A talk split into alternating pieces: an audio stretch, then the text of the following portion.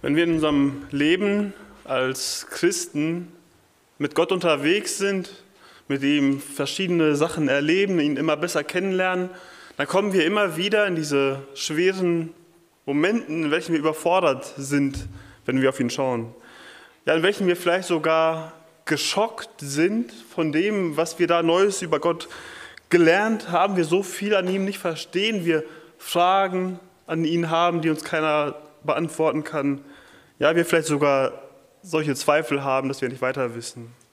Ja, vielleicht liest du in der Bibel Dinge über ihn, die ganz anders sind als deine Vorstellungen von ihm oder von dem, was richtig ist.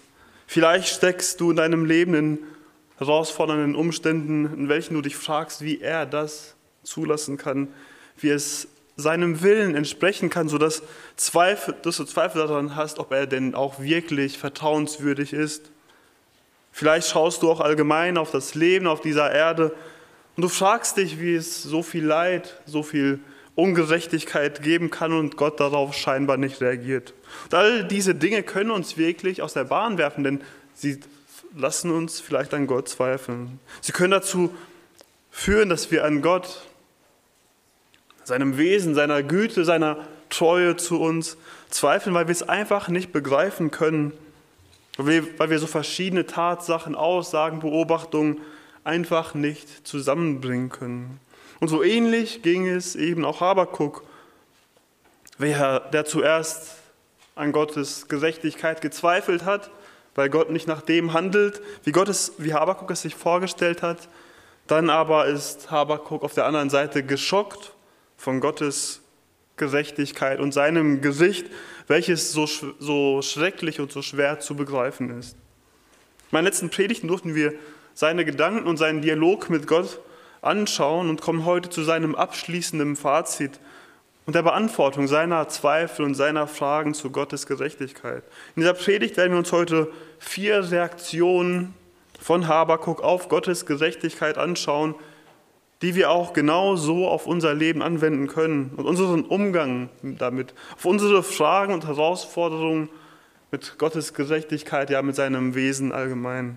Ich habe die Predigt überschrieben mit der Frage, wie gehen wir mit Gottes Gerechtigkeit um?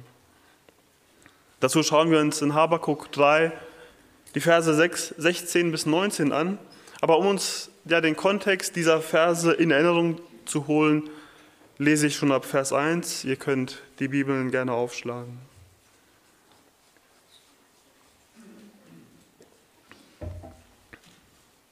Habakuk 3, ab Vers 1. Ein Gebet des Propheten Habakuk, eine heftige Wehklage. O Herr, ich habe deine Botschaft vernommen, ich bin erschrocken. O Herr, belebe dein Werk inmitten der Jahre, inmitten der Jahre offenbare dich. Im Zorn sei eingedenk deiner Barmherzigkeit. Gott kommt von Theman her und der Heilige vom Berg Paran. Seine Pracht bedeckt den Himmel und die Erde ist voll von seinem Ruhm. Ein Glanz entsteht wie Licht, Strahlen gehen aus seiner Hand hervor und dort ist seine Kraft verborgen. Vor ihm her geht die Pest und die Fieberseuche folgt ihm auf dem Fuß. Er bleibt stehen und misst die Erde. Er sieht hin und die Heidenvölker erschrecken. Es zerbersten die uralten Berge, es sinken die Hügel aus der Vorzeit. Er wandelt auf ewigen Pfaden. In Nöten sehe ich die Hütten Kuschans, es zittern die Zelte des Landes Midian. Ist der Herr über die Ströme ergrimmt? Ergießt sich dein Zorn über die Ströme, dein Grimm über das Meer, dass du auf deinen Rossen reitest, auf deinen Wagen der Rettung? Bloß, enthüllt ist dein Bogen, Deine Eide sind die Pfeile gemäß deinem Wort. Durch Stürme zerteilst du das Land. Wenn die Berge dich sehen, erzittern sie. Ein Platzregen flutet ein Herr, der Ozean lässt seine Stimme hören, hoch gehen seine Wellen. Sonne und Mond treten in ihre Wohnung beim Leuchten deiner fliegenden Pfeile, beim Glanz deines blitzenden Speers. Im Grinden schreitest du über die Erde, im Zorn zerdischst du die Heidenvölker. Du ziehst aus zur Rettung deines Volkes, zum Heil mit deinem Gesalten. Du zerschmetterst das Haupt vom Haus des Gesetzlosen. Du entblößt die Grundmauer von unten bis oben. Du durchbohrst mit ihren eigenen Speeren das Haupt seiner Horden. Sie stürmten einher, um mich in die Flucht zu schlagen und erhoben ihr Freudengeschrei, als wollten sie den Elenden im Verborgenen verzehren. Du betrittst das Meer mit deinen Drossen, die schäumenden Wassermassen. Und ab hier der Predigtext. Als ich das hörte, erzitterte mein Leib. Wegen dieser Stimme erbebten meine Lippen.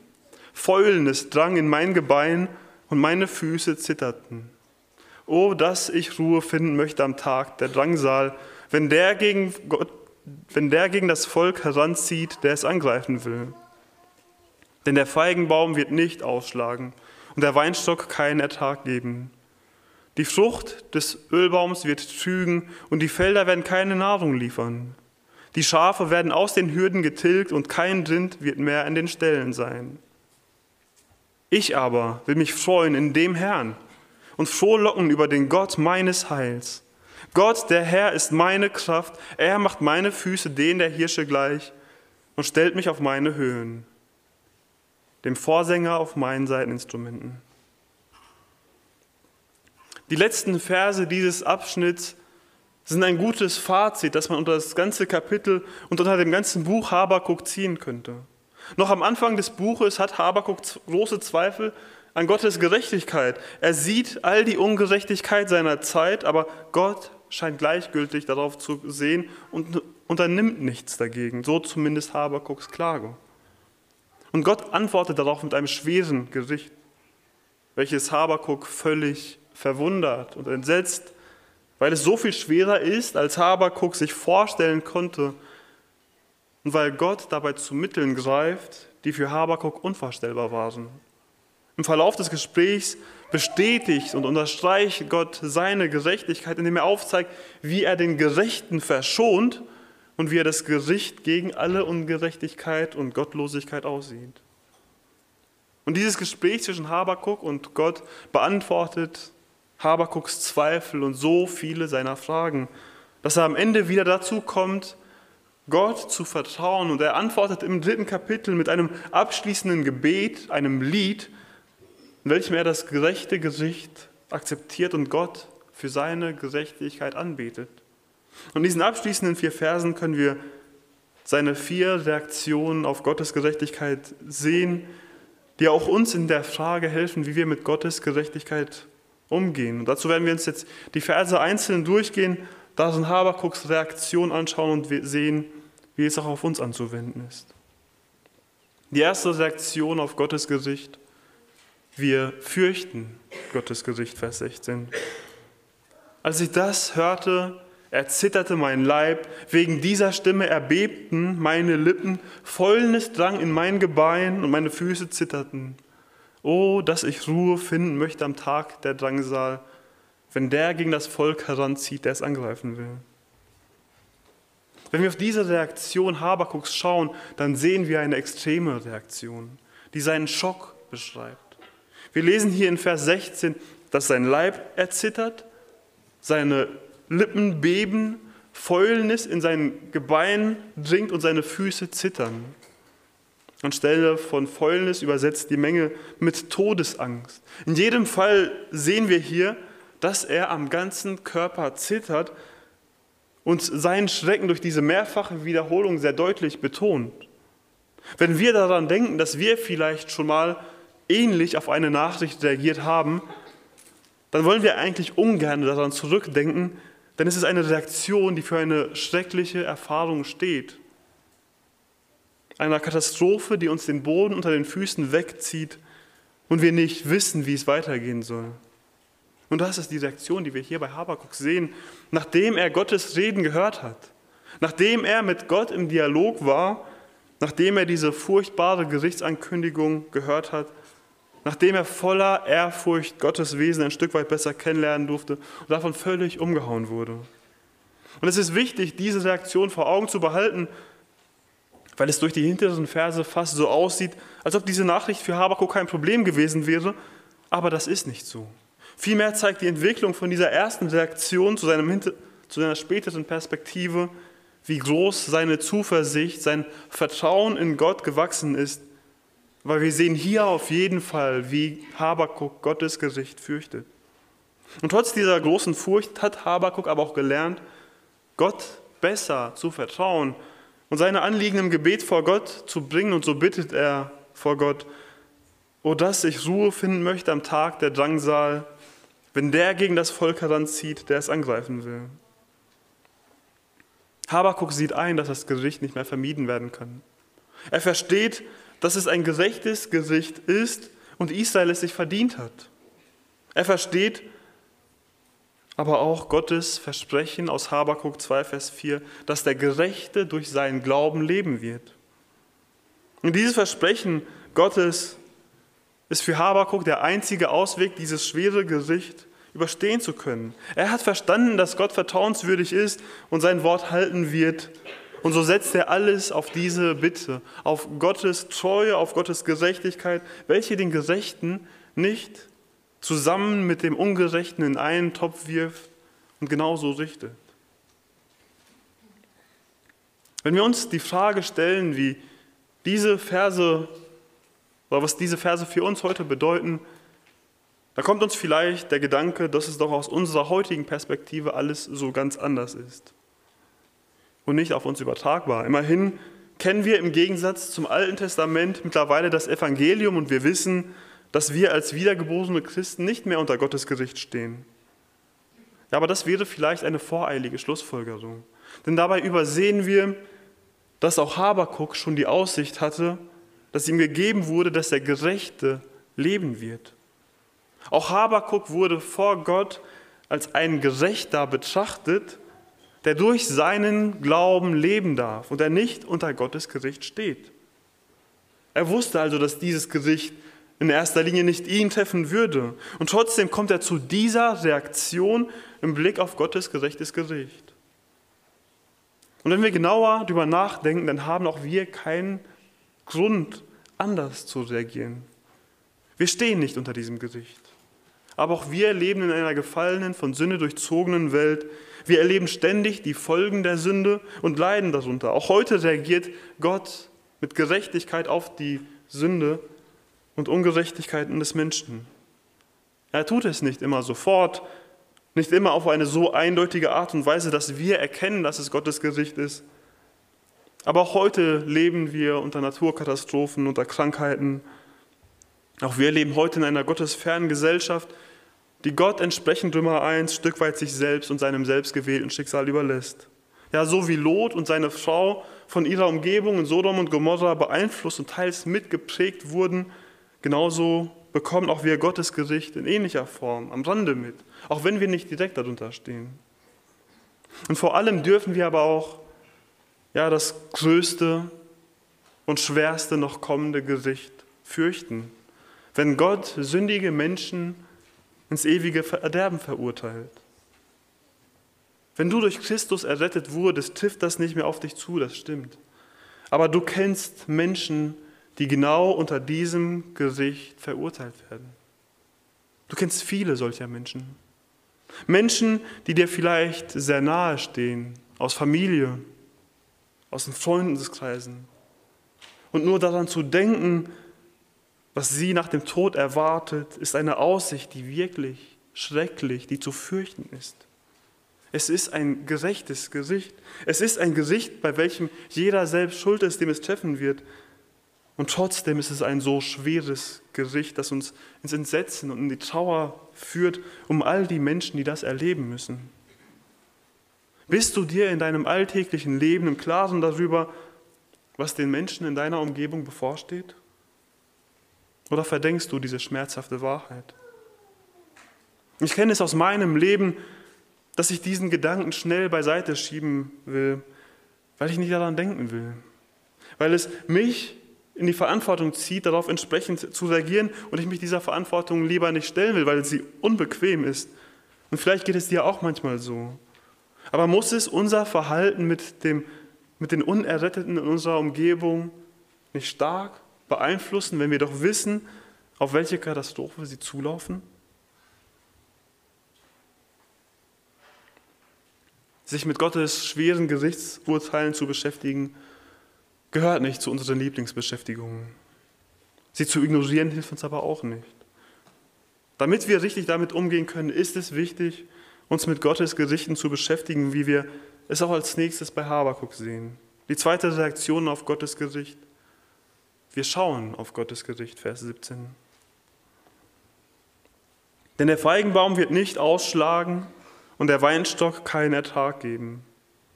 Die Frucht des Ölbaums wird trügen und die Felder werden keine Nahrung liefern. Die Schafe werden aus den Hürden getilgt und kein Rind wird mehr in den Ställen sein. Habakuk schaut auf die Konsequenzen von Gottes bevorstehendem Gericht. Und er zeichnet mit diesen Beispielen auf, wie sich dieses Gericht am Volk Israel bemerkbar machen wird. Im Alten Testament werden häufiger solche materiellen Aspekte genannt und dabei auch was über das Wohl, etwas über das Wohlergehen des Menschen aussagen. Aber das viel größere Problem, das dahinter steckt, ist darin zu sehen, dass Gott sich von seinem Volk entfernt, er sich von ihnen abgewandt hat und es ihnen deshalb so geht. Sichtbar wird es materiell, der Grund ist im Geistlichen. In diesen Beschreibungen hier sehen wir auch die Auswirkungen des Krieges und der Zerstörung, welche Israel erleben würden. Auf unsere heutige Zeit könnte man es vielleicht so übertragen. Denn die Regale im Supermarkt werden leer sein und keine Pakete mehr verschickt.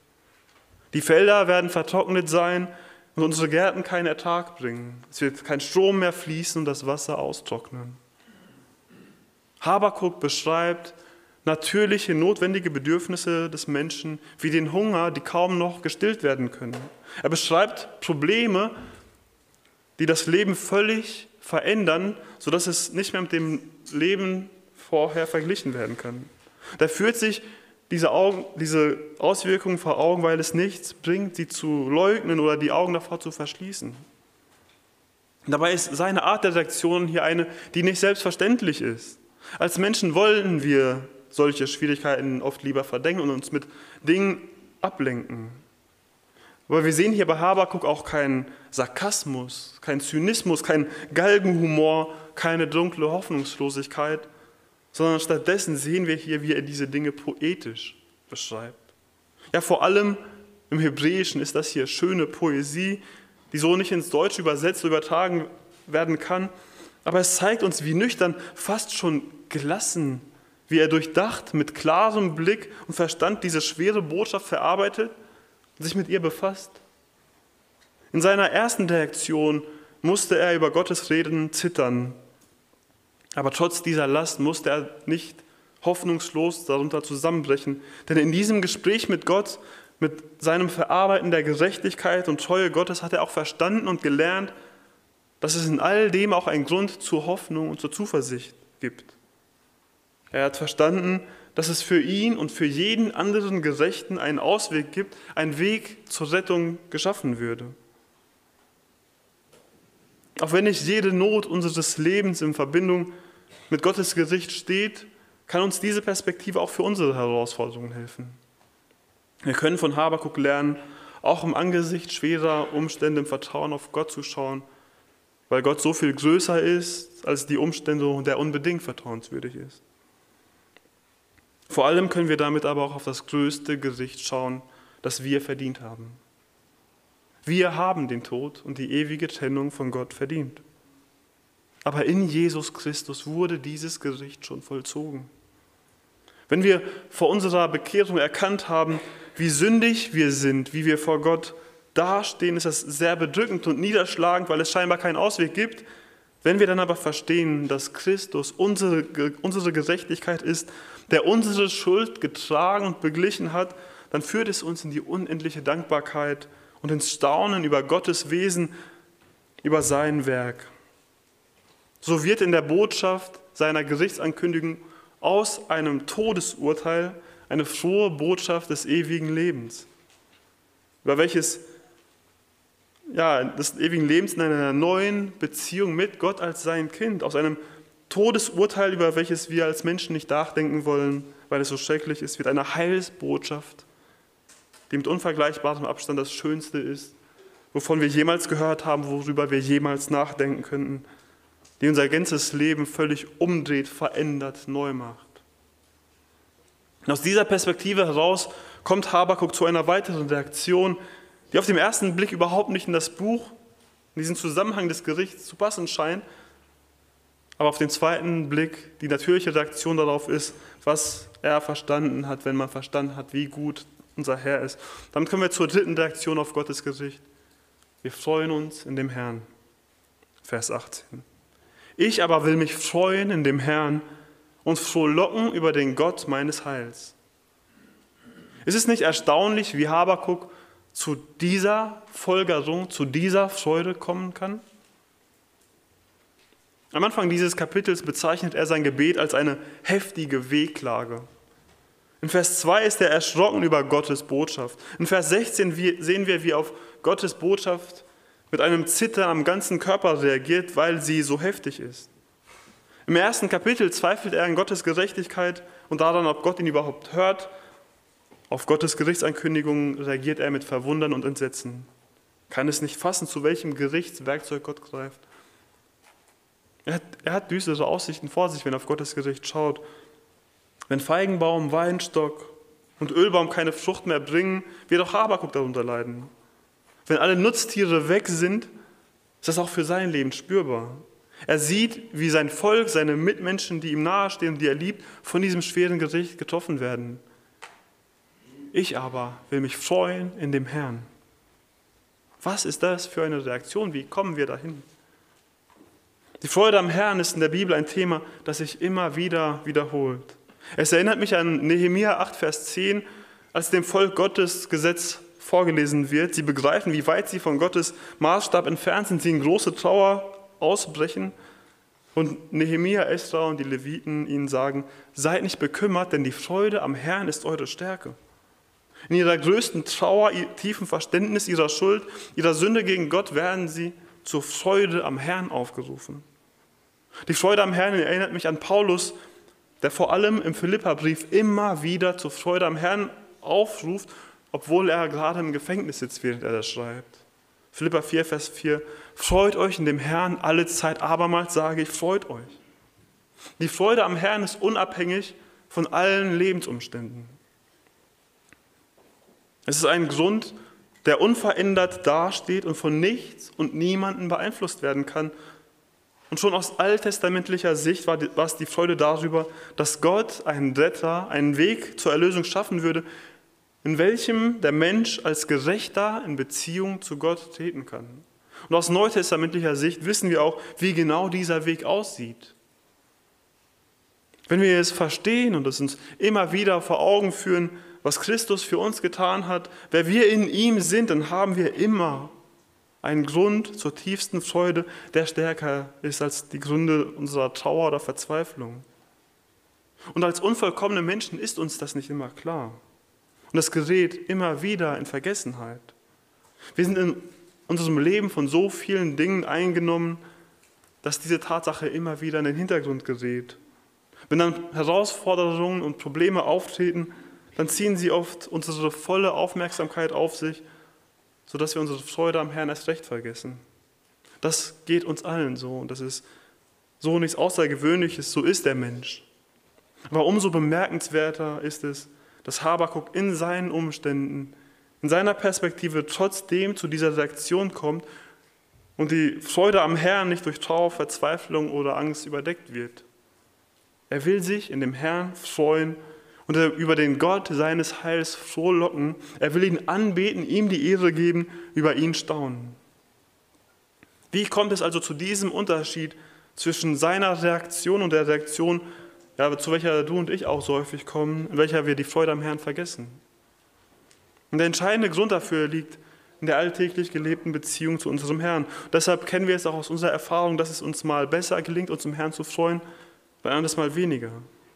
In Habakuks Verhalten sehen wir, wie er Gottes Nähe sucht.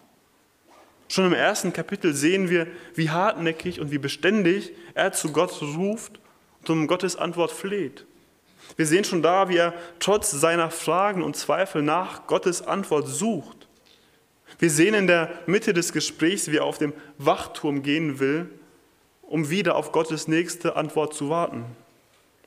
Wir sehen im ganzen Buch, wie er nach Gottes Antwort, nach Gottes Wort sucht, darum singt und es für ihn von höchster Bedeutung ist, im Austausch mit Gott zu sein, Gottes Wort zu erfahren. Wir erkennen hier, ja, welchen Wert Gottes Wort und das Gebet in seinem täglichen Leben einnehmen. Trotz all seiner Herausforderungen gibt es für ihn nichts Wichtigeres als diese Beziehung. Und deckt sich das nicht auch mit unseren Erfahrungen? Hast du es nicht auch schon häufiger erlebt, wie du diese Freude im Herrn hattest, wenn du im Wort und im Gebet in Beziehung zu unserem Herrn gelebt hast? Und hast du es nicht auch schon beobachtet, wie es mit dieser Freude nicht so gut läuft, du stattdessen von Sorgen, Ängsten oder den Herausforderungen eingenommen bist, ja, wenn es in deiner Beziehung zum Herrn nicht so gut läuft? Ich sage dir nichts Neues damit, wenn ich sage, dass das alles von unserer alltäglich ausgelebten Beziehung zu unserem Herrn im Bibellesen und im Gebet abhängt. Das ist auch nichts Neues, dass es sich dabei um geistliche Kämpfe handelt, die uns allen ständig zu schaffen machen. Ich will dich aber dazu ermutigen, an deiner Zeit mit dem Herrn, an deiner Beziehung zu ihm zu arbeiten. Nicht, weil man das von einem guten Christen halt so erwartet, sondern weil es das Beste ist, was du machen kannst und du selbst den größten Segen daraus erlebst. Weil du darin das machst, wozu du geschaffen und bestimmt bist, weil du darin Freude am Herrn erlebst und er die Ehre bekommt, die ihm zusteht. Und noch einen weiteren Segen können wir dann erfahren, wie wir es auch Habakuk in seinen abschließenden Worten sehen können. Dann kommen wir zur vierten Reaktion auf Gottes Gericht. Wir haben unsere Kraft im Herrn. Vers 19. Gott, der Herr, ist meine Kraft. Er macht meine Füße denen der Hirsche gleich und stellt mich auf meine Höhen, dem Vorsänger auf meinen Seiteninstrumenten. Freude am Herrn kommt selten allein, sondern wird immer noch von so vielen anderen Segnungen begleitet. Habakuk schaut im Anblick auf diese schwere bevorstehende Zeit und all den Herausforderungen nicht darauf, wie er sie am besten meistern kann, er macht sich nicht Sorgen darüber, ja, wie er das am besten überstehen kann. Er schaut nicht auf seine Fähigkeiten, auf seine Kraft, sondern er hat seine Freude am Herrn, was dann dazu führt, dass Gott auch seine Kraft ist. Wenn es für uns ja ein sehr reizvoller Gedanke sein kann, zu dieser Kraft zu kommen, müssen wir auch hier auf die richtige Herangehensweise achten. Wenn wir auf solche Aussagen in der Bibel stoßen, dass Gott unsere Kraft ist, dann sind wir versucht, es als unsere eigene Kraft zu betrachten, die wir uns irgendwie selbst zusprechen können. So denken wir vielleicht gerne an Philippa 4, Vers 13, wo es heißt, ich vermag alles durch den, der mich stark macht, Christus. Und denken dann am Ende aber so, ja, als wären wir selbst unaufhaltbar und könnten alles tun und erreichen, was wir selbst wollen und uns vornehmen. Dabei steht das Ganze in einem bestimmten Zusammenhang aus welchem es nicht herausgerissen werden kann. Es geht um eine ganz bestimmte Stärke, über die wir nicht frei verfügen, sondern die uns geschenkt wird. Und genauso ist es auch hier, dass wir diese Kraft Gottes, die Habakuk erwähnt, nicht als Selbstzweck angehen können. Sie ergibt sich nebenbei aus einer entsprechenden Beziehung zu Gott. Sie ist immer nur zu seinen Absichten und seinen Zielen, zu seinen Bedingungen, in seinem Rahmen, auf seine Art und Weise nach seinem Willen da. Und gerade an dieser Stelle in Habakuk sehen wir aber auch, wie sie im Zusammenhang zur Freude am Herrn steht, wie es eine Folgerung aus der Freude am Herrn ist. So beschreibt Habakuk wieder poetisch, wie sich das bei ihm äußert. Angst und Sorgen lähmen uns, sie führen uns dazu, dass wir uns in die letzte Ecke zurückziehen und verstecken, uns unsicher und wackelig bewegen lassen. Aber Gott macht Habakuks Schritte im bildlichen Sinne denen der Hirsche gleich. Trittsicher, flink, leichtfüßig.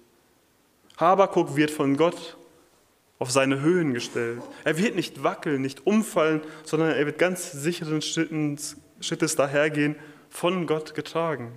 Ist das nicht eine wunderbare Zuversicht, die Habakuk sich hier selbst vor Augen malt und die auch uns genauso ermutigen kann? Was auch immer auf uns zukommt, dürfen wir wissen, dass wir im Herrn alles haben, was wir brauchen. Dass er uns durchtragen und die nötige Kraft geben wird, wie groß die Probleme auch sind. Ich meine es nicht so, dass uns das Leben dann keine Herausforderungen mehr stellt, das ganze Leben ab sofort leicht für uns wird, dass wir nie wieder das Gefühl der Überforderung haben werden.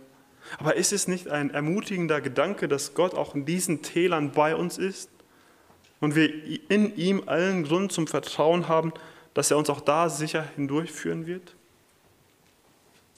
Wenn wir in den Tälern unseres Lebens sind, fühlen wir uns selten kraftvoll, selten zuversichtlich. Wir fühlen uns da eher überfordert, verzweifelt. Und so ging es Habakuk am Anfang des Buches auch. Aber trotz alledem, trotz seiner Wehklage, kommt er am Ende zu einer so hoffnungsvollen und ermutigenden Zuversicht. Sein Weg kann deshalb auch uns eine Ermutigung sein. Du musst nicht aus dir, aus dir selbst die Kraft produzieren, um Herr über alle deine Probleme zu werden. Du musst nur die Gemeinschaft mit Gott suchen und ihn machen lassen. Im Gebet, in seinem Wort, im Nachdenken und Verarbeiten seines Wortes, im Anwenden und Ausleben, indem wir immer wieder von ihm durchgetragen und befähigt werden. Ja, er macht dann auch deine Füße denen der Hirsche gleich. Wenn wir auf Habakuks Reise in diesem Buch zurückblicken, sehen wir, wie er durch so einige tiefe Täler, Fragen, Zweifel, Überforderungen musste und einige Schockmomente erlebte, in denen er Gott und die Welt nicht mehr verstand. Und diese letzten vier Verse bieten uns dabei aber auch eine so gute Zusammenfassung seiner Gedanken und Entwicklungen und stellen uns ein so ermutigendes Ende vor Augen.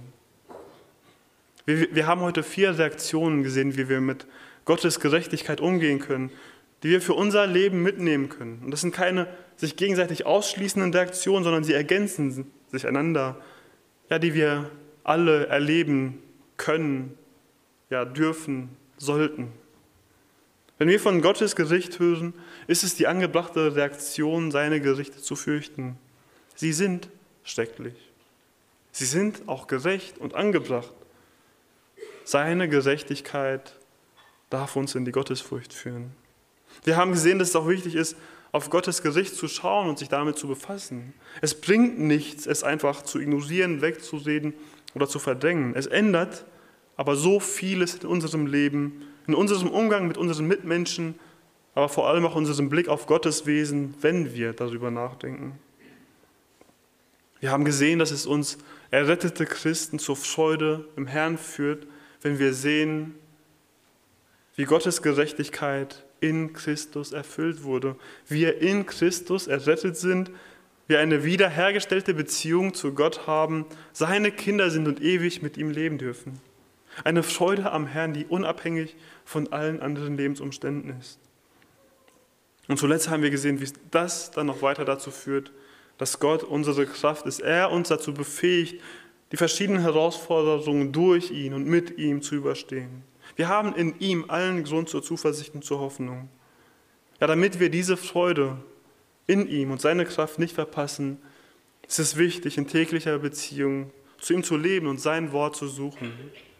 Wie wir es auch schon in der Andacht gehört haben. Und ja, genau dazu will ich dich ermutigen, Gottes Angesicht zu suchen und sein Wort zu hören und mit ihm zu reden.